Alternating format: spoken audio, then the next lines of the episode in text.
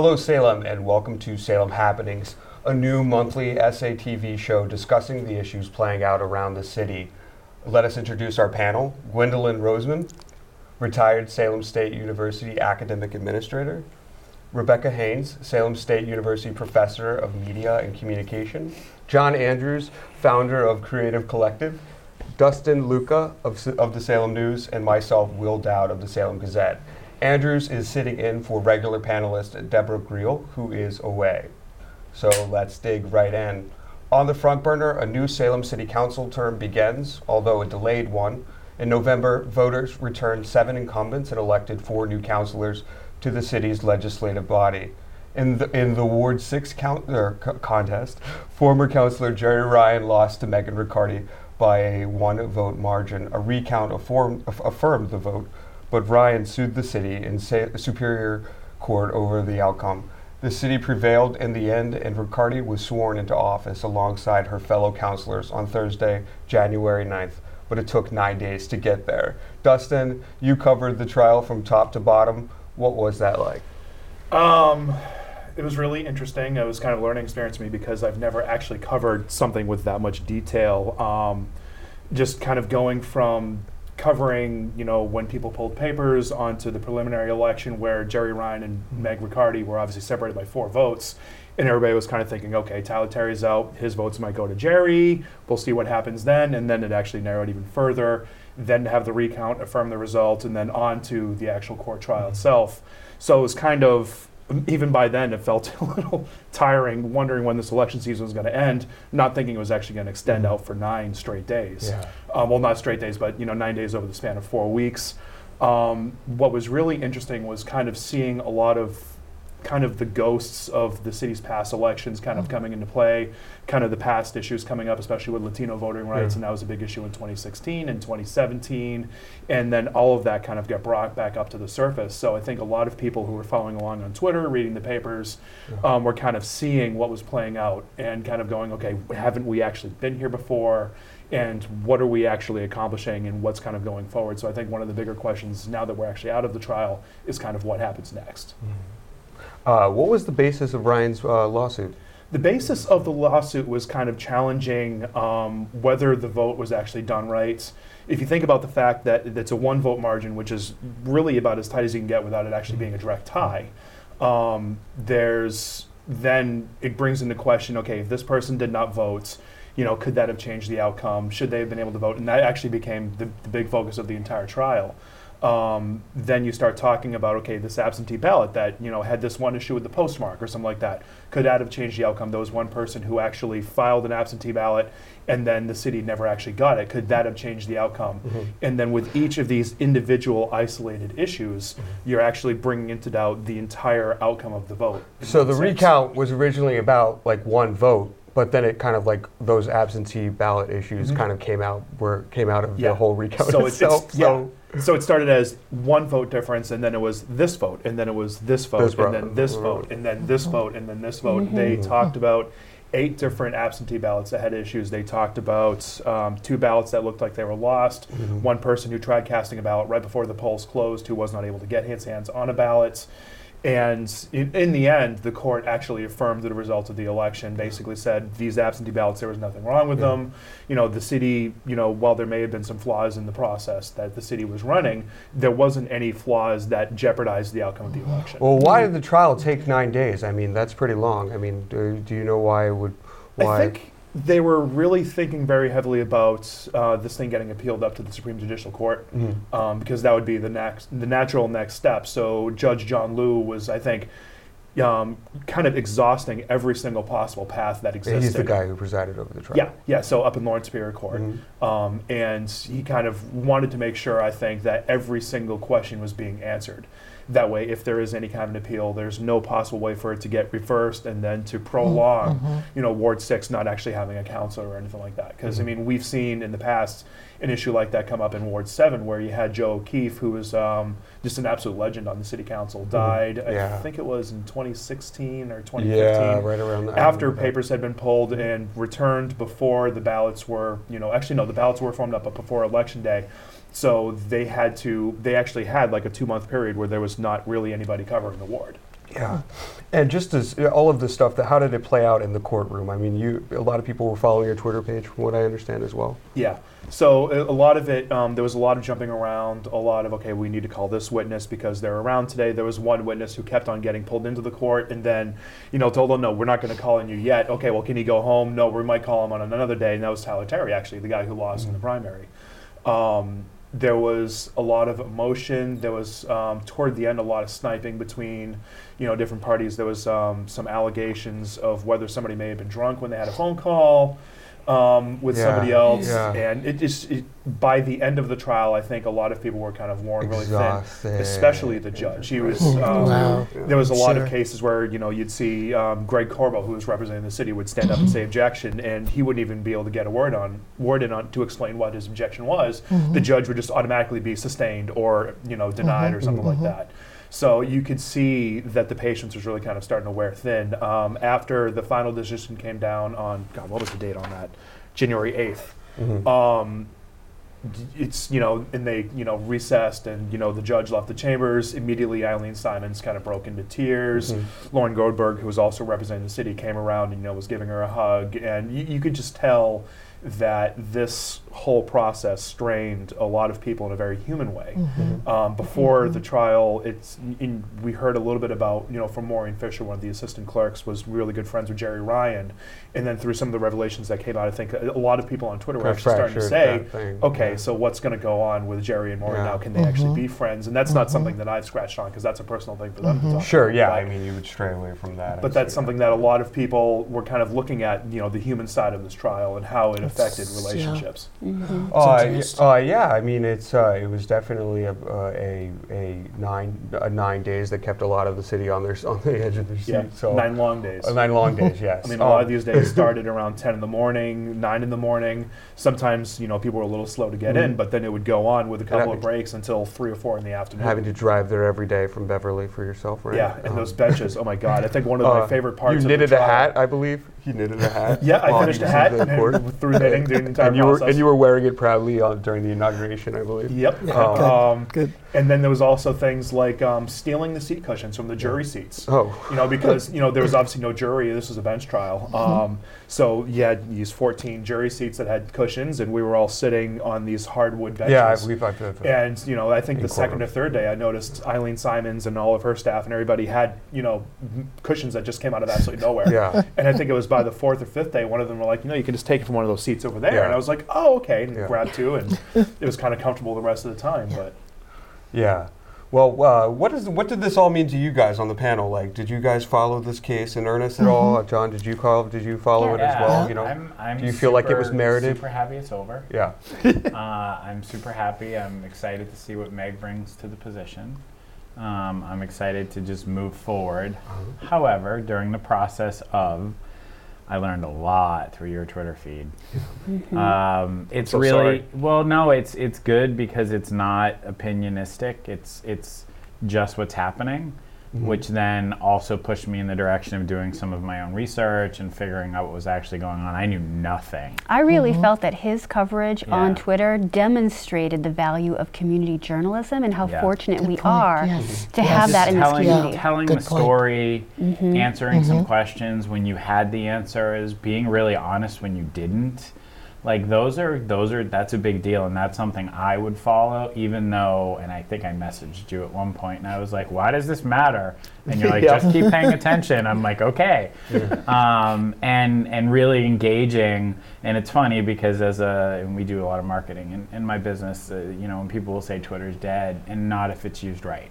And not if it's used appropriately. And it was a great it was a great communication tool because it wasn't also just you talking at the community.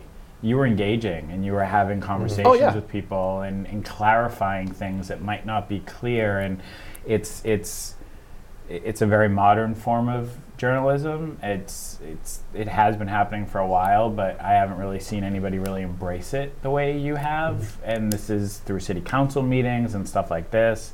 Um, it's I'm hoping a trend. He really created a record. Pick up, Yeah. yeah. It's Yeah. in real A time. very accurate real-time record. Yeah. And I mean, that is so true. Because I had heard a couple of years ago from a colleague of mine up, uh, up at the Eagle Tribune mm-hmm. talking about how she actually covers trials through Twitter and she actually uses it as her notebook and actually, hmm. you know, basically mm-hmm. puts the tweets out.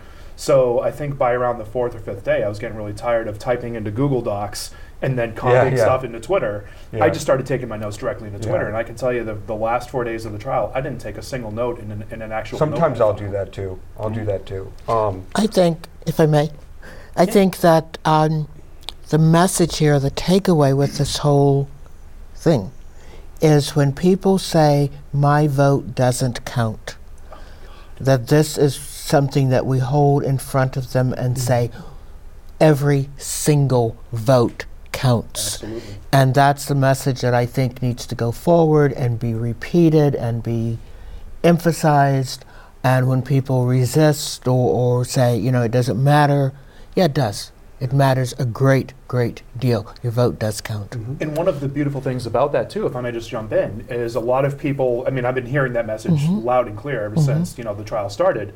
A lot of people, though, Jerry and Meg kind of view a lot of issues the same way. They view a lot of things differently, mm-hmm. and a lot of people in Ward Six saw the outcome of this vote as, for example, a referendum on the Ferris Salvage Project mm. you know, the two candidates were going in different directions on it. So a lot of people were basically saying, okay, if Meg wins, then this happens with that property. Mm-hmm. Mm-hmm. And if Jerry wins, then this happens with that property. And it's a single vote that determines that. And I think adding to that, it's interesting to consider that the actual trial, the contesting of the outcome of the election, raises at a local level two trends we see at a broader pattern mm-hmm. nationwide. Absolutely. One being the treatment of women in politics, right? And mm-hmm. whether women mm-hmm. are being um, unduly criticized or held more accountable than men, even when they win, being told, oh, but that wasn't fair and the also very crucial issue of voter disenfranchisement because in, in, in addition to being concerned about whether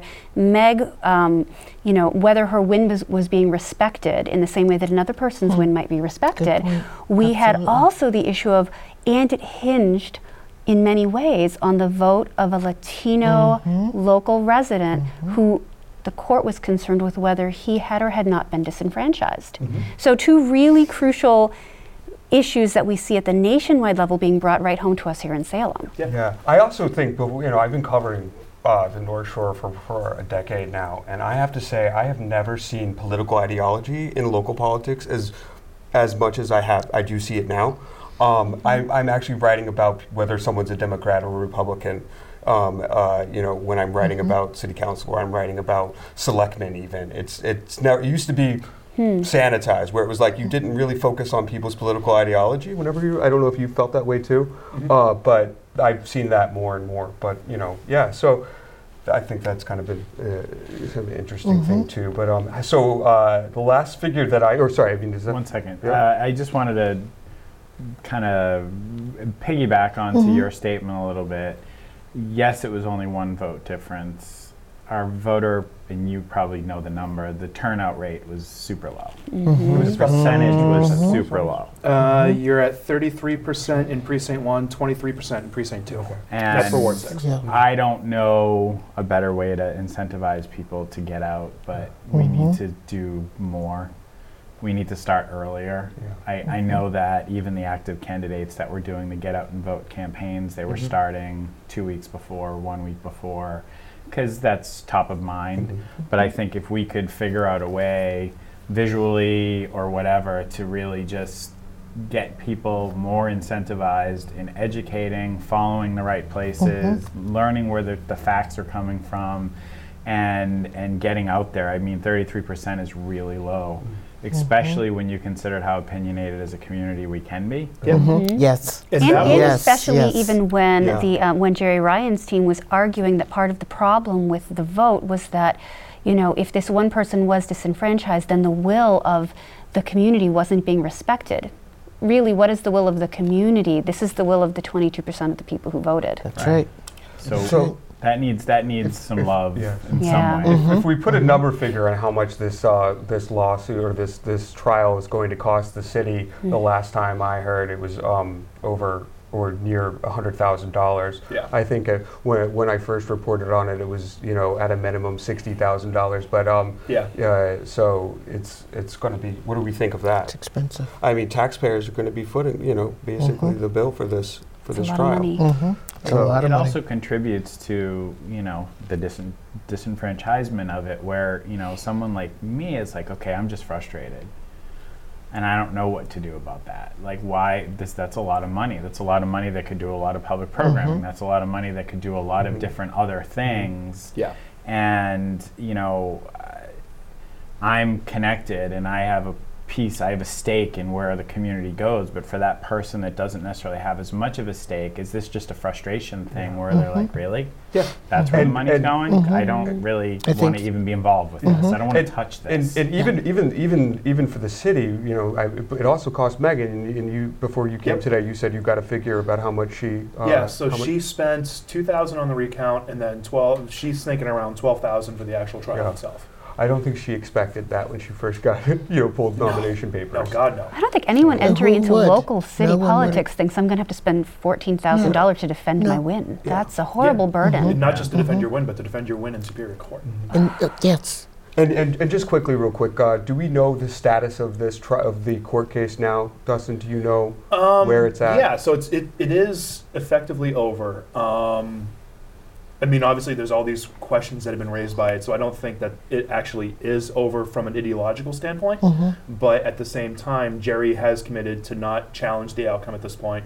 He said that he views Meg as the winner of the Ward Six trial, which so he conceded, or the Ward Six race. Yeah, so he basically like conceded. two- a month later. But he two later. also wants to keep pursuing this issue of voter disenfranchisement.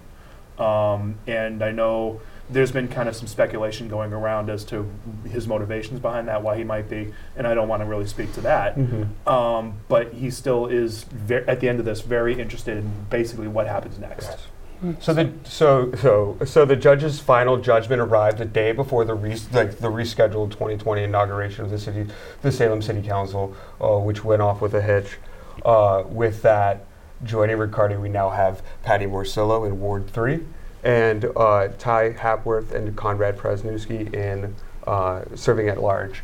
Um, so how do we feel about this mixture of can- you know the new counselors? What do you what, what are you guys feeling?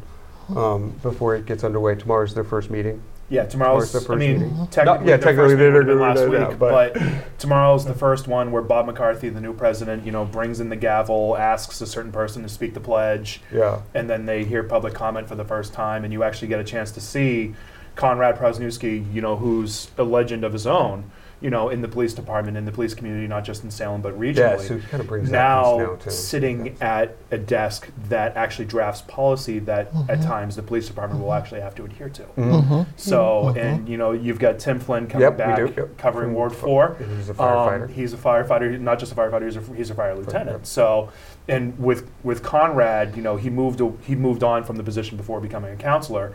Tim has that double role where he and not just is the fire he's the fire lieutenant. He's also a city councilor Mhm. representing his ward. And he's also chair of the government services committee, which you know, because he's actually a city employee, I think kind of actually makes you know pretty good sense. Yes. And uh, Ty Hapworth as well. Mm-hmm. And he is a, uh, I believe he works for Microsoft. Yeah. Right? He's an executive in Microsoft. And Patti Morsillo, what is what is her professional background? Do we know? I am really good at keeping up with what they do in, in, the, in their private I just lives. kind of see. So yeah, it, it seems like they're ready to roll up their sleeves and dig in. And uh, I did think I was talking to someone the other day, and they said it's going to be interesting to see, you know, a normal city council like basically functioning. I don't think I've ever seen, you know, uh, a city council that is, you know, ready to. I mean, you know, like as far as like accomplishing things, I think we're going to get some stuff done. Oh, I don't think. I mean, I've been covering it since 2016, so I I've yet to see a lot of it, a productive Salem City Council, really, on it, to be honest. Um, and I think that we've the the stars are aligned a little bit here, and we'll see how it. At least, would you would you agree? we are a v- in my opinion we are a very complicated city Yeah. Mm-hmm. and I Mhm. don't feel it for is. anybody on that council really. The voices are loud, the wants are big, the the transition in old and new and that whole thing is challenging. Uh, our growth is challenging. Our infrastructure is challenging. We're diverse. we, we need to work on Yep. that. I, I do think we need to work on that. I think we're we need to work there. on that. Um, I think that the reality is, is we're an amazing community that has a lot of struggle and challenge fighting mm-hmm. between where we come from and where we want to grow and how do we get there. Mm-hmm. And this council is a part of what's going to happen over the next few years with that. It, it, it seems like it seems like a diverse set of ideals on the council right now, which is Yeah. interesting.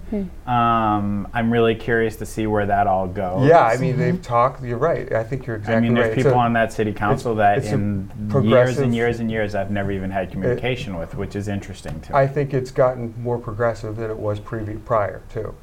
You know, so uh, Robert McCarthy was elected by uh, the by his fellow peers to be the president, and this is the third time that he'll do it. Have we seen him in a leadership role like this before? Uh, Yeah. I, I think the last time you said was 2014 that he Yeah. So I started covering. I've been the company that I'm in. I've been with them going back to 2010, but I started working with the Salem News in 2014, covering the city of Beverly.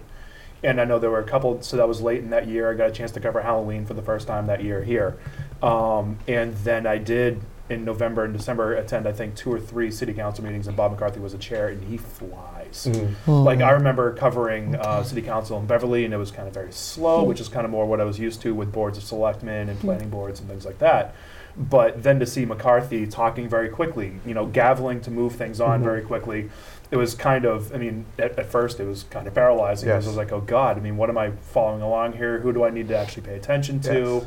But once I got into a rhythm of it, you know, it was, I found that he was actually a great president. So. Would you agree with this premise? I mean, I think Robert McCarthy has always been that sort of measured counselor who is a bridger, who uh, is sort of straddles both sides whenever there's disagreements on it, where uh, he is sort of a consensus builder. I think last time, uh, the last time I really, really saw this was with the Religious and Municipal Building Yep. reuse ordinance. He saved that ordinance last year, I think. Yeah. I mean, you know, he, re- he reached across and said, and talked to Do- Domingo Dominguez and said, you know, I will, I will meet you where you're at. Mhm. You know, Mhm. so Yeah, and Bob has always been that one counselor who is generally kind of quiet. You know, sits in his chair, listens to what people are saying. Yeah. If he gets irritated at something, he stands up, and you can see his face starts to get a little Yeah. red, and then he just unleashes the fury on hmm. everybody. yeah. But I and feel then like that came up I- in that reuse. It, it's kind of like the person. He's kind of like the person who, when he doesn't talk a lot, but when he does When he speak, does, people listen. plenty to you say. know? Yes. And you can Yes. tell the room is listening to it. So, yeah, what did you say? He's the professor. I mean, Yeah. he, he always gives the newbies their, you know, the advice of, you know, Yes. and I can't remember the two tips he always gives but one of them is always, you know, know your role. Mm-hmm. You know, know Stay in your lane. stay in your in lane. your Yep, lane. Yeah, exactly. Uh-huh. So, so yeah, I, I'm, I'm interested. Are you? So you're, you guys are all interested in. Yeah. Yeah, I think it's going to, I think my sense is that the discussions and the actions and, and the motivation even is going to come from a place of being fair and of fact finding as opposed to, well, and, and I'm not particularly choosing, criticizing anyone, but as opposed to pure emotion. Yeah. That this is going to be a council that works with what are the facts around this issue. Mhm. And that's a good thing. Yes. Because I mean, let's be honest. There there was a lot of very heated emotion in the last Mhm. city in, in the last actual council. Um, and and one thing that I think is really important to point out is that, like, especially in the case of Ward Six, so Meg Riccardi wins by a single vote. What that means is half the ward supports Direction Mhm. X, Yes. half the ward Mhm. supports Direction And Y. At least of those that voted. And, and, and the Those that night that voted. the election was, I, you probably remember, you know, the first, you know, round of votes came in, and the spreadsheets and stuff were being updated, and you're like, oh my gosh, she's got a largely. And then the second came and then it was like, It's like, oh, it one evened out. vote, and that was it. It was like, holy Yeah. moly! And I remember going I felt back, like this was not going to end yeah. tonight. This And I, is and not- I, no, yeah, Yeah. and, and, and And wasn't there, not going to and yet, wasn't there an election in Boston where somebody won by one vote and the other person conceded Yes. immediately Yeah, in yes. a respectful way Uh, that we didn't Sarah Thomas here? wrote a, an article uh, Yes. in the Salem Gazette about that. She Mhm. was like, you know, you should, you know, Jerry Ryan, you know, after the complaint documents were Mhm. filed, she basically said you should take a, you know, a tip from from the city councilor who conceded after after there was a recount. Um, so yeah, uh, and uh, so we do have on our on our list today ta- talking about just just pivoting here is uh, the OLA committee and Mhm. what's on their docket this this week, Well, or not this week, but this session. Yeah. What would you- um, so And what is the sorry. OLA committee? oh, sorry. It's Oh. the thank you. Is the ordinance license and legal affair legal affairs. Yeah, so city council's got five committees, and what they generally do um, is they take, you know, all these different things come into the city council every single, you know, meeting, and they kind of deflect them off to these committees that kind of have a more focused. There's five, I believe, right? Yeah. Hmm. And ordinances, licenses, legal affairs, By it's the big numbers. legal one. That's where all your, anybody who wants to sell worms in the city has to go before OLA to actually get a license. Anybody who wants to be a tour guide has to, I mean, it's oftentimes has to come to OLA for an issue when the licensing board has an issue or something like that. Um, taxi operators go before them. Any changes to zoning goes before OLA. Um, this time around, it's being led by Christine Madore, who held her first OLA meeting last week. And one of the things that I absolutely loved about it is how she basically said, okay, we're going to be capping these meetings to two hours. Um, you know, we're going to have healthy debate, and then we're going to actually settle these issues. And it's because OLA, Nice. because it's so important, tends to Mhm. have this Yeah. really Shit. So, so, long, so, one page, so two some. pages. I mean, it's So she she went back and she just uh, just real quick here. She went back and agenda? actually made a spreadsheet of all of the Yeah. stuff that has been in Ol- in Ola committee for you know months Yeah. or maybe sometimes a year, maybe even a year. Would you say? yeah. This I would mean, be it's th- so- so, this is based on a on list all the that has topic. been She, so I've never seen a, a chairman do something like this, basically updating people on what is going to be on their docket That's great. essentially this year. And Very uh, just give you a organized. brief- She's is, mine. uh, some of the ordinance deal with ordinances or items in, in, in OLA committee deal with gas leaks, solid waste management, crosswalks, firefighter compensation, the treatment of domesticated animals, you know, historic districts. So they've got a lot, and you know, I think that she's super organized, and I think that has also has to go along with what I was saying earlier about aligning with the stars are kind of aligning, and we won't see stuff held in committee Mhm. as much anymore. Yeah. This, this session, we'll Which actually you see a would think- functioning, co- functioning city Yeah, and you would think that that wouldn't necessarily matter to your average voter, but then when you're talking about the rights of domesticated animals and the fact that when was that introduced? 2018. Yeah, it was 2018, Gerard, Gerard did, Beth Gerard, uh, Yeah. well, that's her, I mean, she's no longer on the council come anymore, out- so. How that hasn't come out and actually gotten a Mhm. vote, but even Yeah. a couple years ago, there was like a skateboarding ban that was being discussed, and it sat in OLA for literally four Yes. years.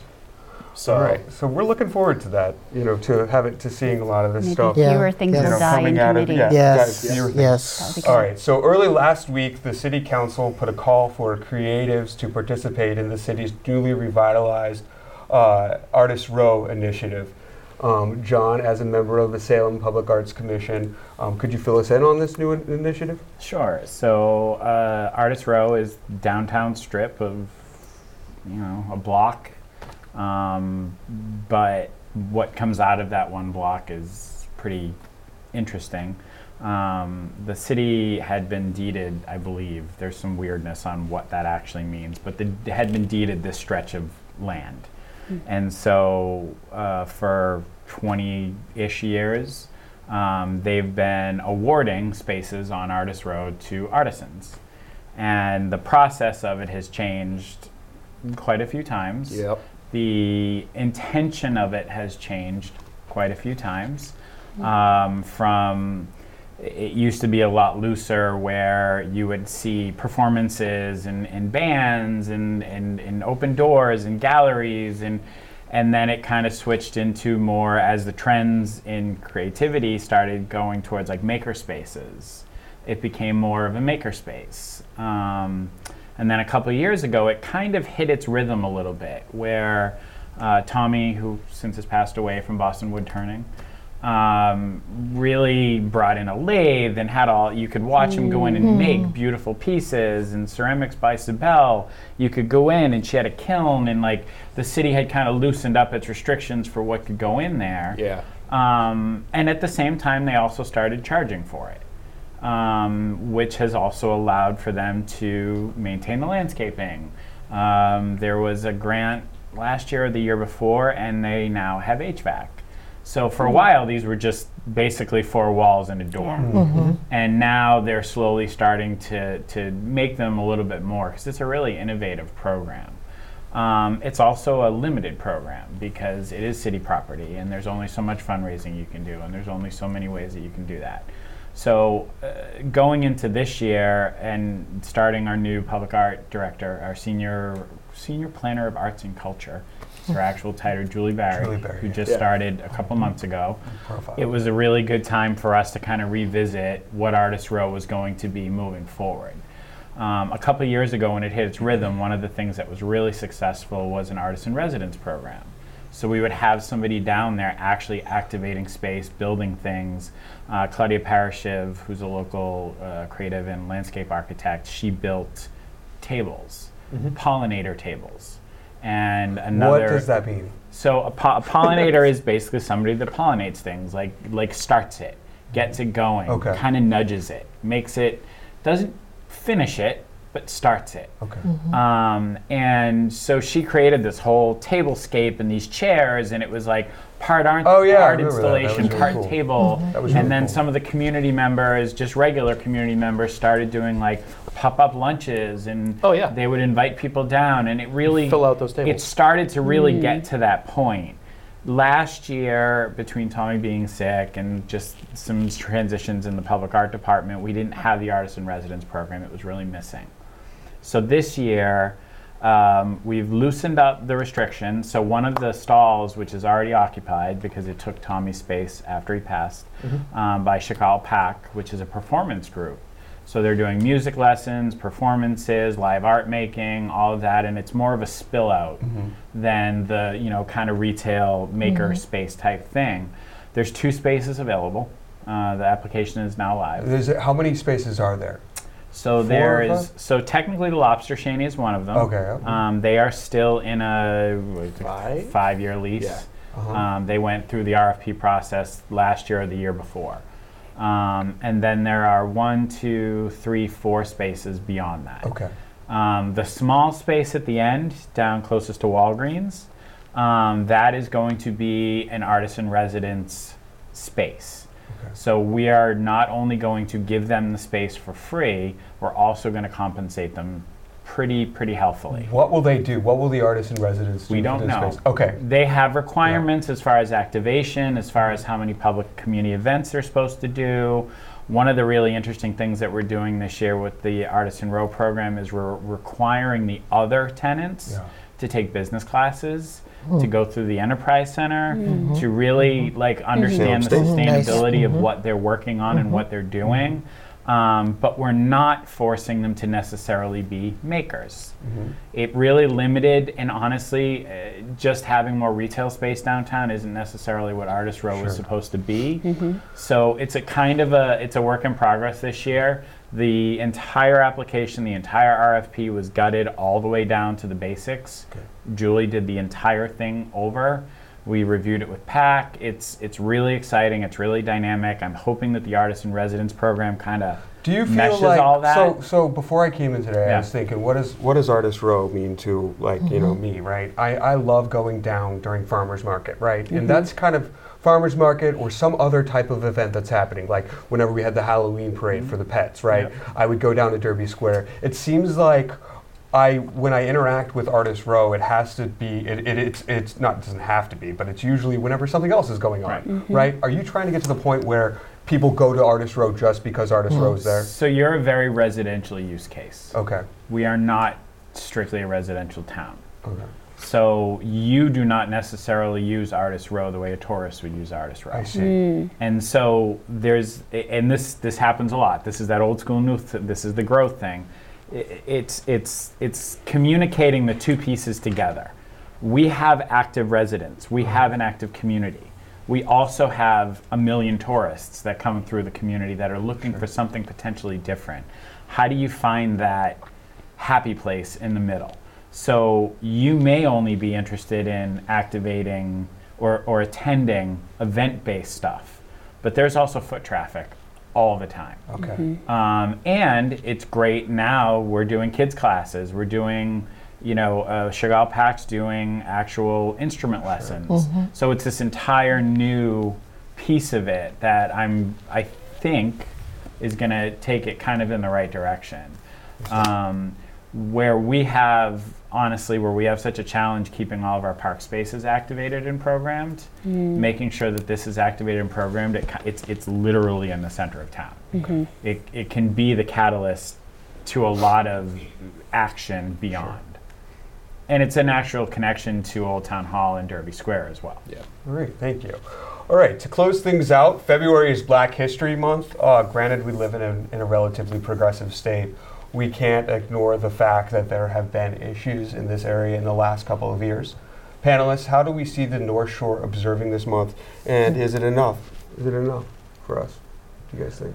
What, what's going on? I'll jump in. Okay. because I've been thinking about this. Um, because of the nature of the North Shore, in my opinion, that there really is not an embracing of Black History Month. And I, I need to say month, 28 days, 29 days, but because people don't see its relevance. 29 days this year. 29, okay? It's still Pe- less than 30, though. It's still the less than shortest, 30. shortest month of the Okay, year. okay, absolutely. and I'm sure that's no accident. But people don't really see the relevance of it. And I would like to see more. Mm-hmm.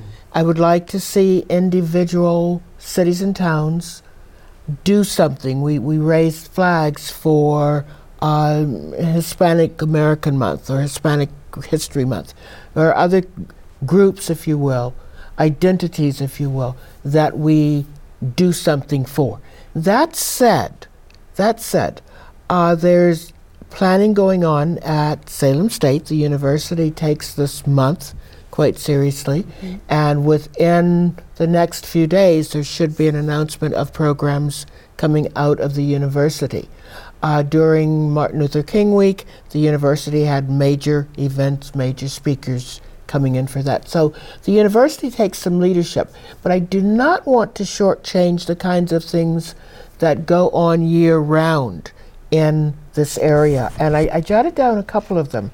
In Salem, we have Remond Park and we have Charlotte Forten Park, which are major representations of the African American history in Salem and on the North Shore. Um, Salem has the Black Picnic, which has been going on since 1741.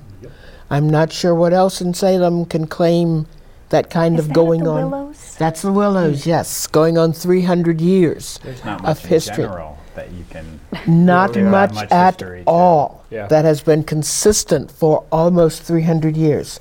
On the Jacob Lawrence exhibit at the PEM. Yeah, I read that. Yes, That- you that know, you got to really cool. Go. It's going to be here for a couple of months. Yeah. Their, their newsletter that they sent. Yes, and and here is an artist that, within the black community, yeah, we know who Jacob Lawrence is, but now people on the North Shore and worldwide And that because runs of through April, right? that runs through April. You know, go and see it. Um, Lynn has a Juneteenth celebration that started a couple of years ago and is is growing year by year.